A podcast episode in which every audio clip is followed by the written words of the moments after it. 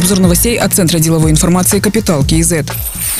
На какие цели Национальный банк Казахстана направил специальные права заимствования? Это более полутора миллиардов долларов, выделенные Международным валютным фондом. Об этом рассказала заместитель председателя Нацбанка Алия Молдобекова. Она пояснила, что СДР является расчетной единицей МВФ, которая может обмениваться на свободно конвертируемые валюты, а его стоимость привязана к корзине основных валют – доллару, евро, юаню, иене и фунту стерлингов. Согласно квоте в МВФ, Казахстан получил более 1 миллиарда СДР, что эквивалентно 1 миллиарду 600 миллионам долларов. На эти средства пополнили валовые международные резервы Национального банка. Говоря о ситуации на валютном рынке, Алия Мулдабекова отметила, что в июле населением было приобретено иностранной наличной валюты на сумму 624 миллиона долларов. Месяцем ранее было 555 миллионов долларов. В целом рынок был сбалансирован, и в августе Национальный банк не проводил валютные интервенции.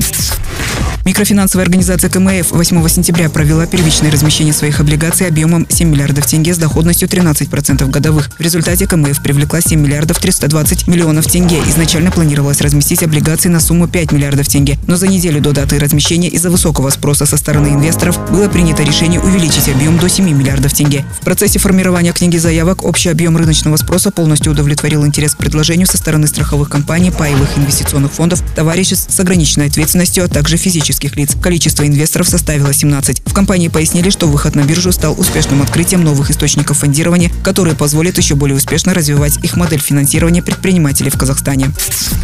Сегодня Национальный банк объявит очередное решение по базовой ставке, повышение которой ожидает большинство аналитиков, опрошенных агентством «Интерфакс Казахстан». Генеральный директор Домо Капитал Менеджмент Мурат Кастаев полагает, что показатель могут повысить до 9,5%. Он считает, что для придания нового импульса по сдерживанию инфляции и заикарения инфляционных ожиданий регулятор с большей вероятностью пойдет на повышение ставки. При этом подчеркнул, что только совместные действия правительства и Нацбанка могут привести к стабилизации инфляции. Ведущий аналитик Ассоциации финансистов Казахстана Рамазан Досов также напоминает, что в Казахстане последние три месяца подряд отмечается ускорение инфляции. С учетом высокой динамики инфляции в ключевых торговых партнерах, например, в России и Европейском Союзе, внешнее давление в ближайшей перспективе может и дальше нарастать. На этом фоне ожидания экспертов Финрынка по умеренному повышению базовой ставки до 9,5% годовых выглядят вполне обоснованными, отмечает аналитик. На данный момент базовая ставка составляет 9,25%.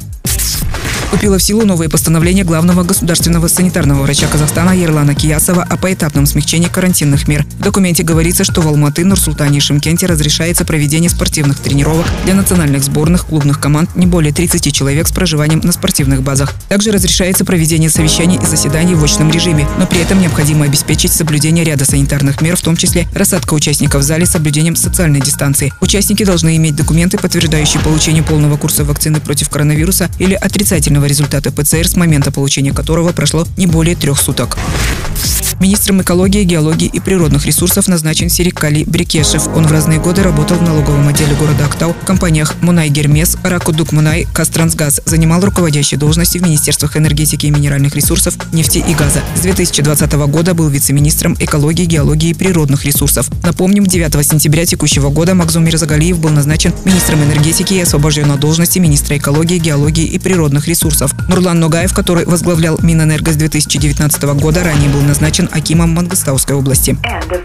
Другие новости об экономике, финансах и бизнес-истории казахстанцев читайте на Капитал Киезет.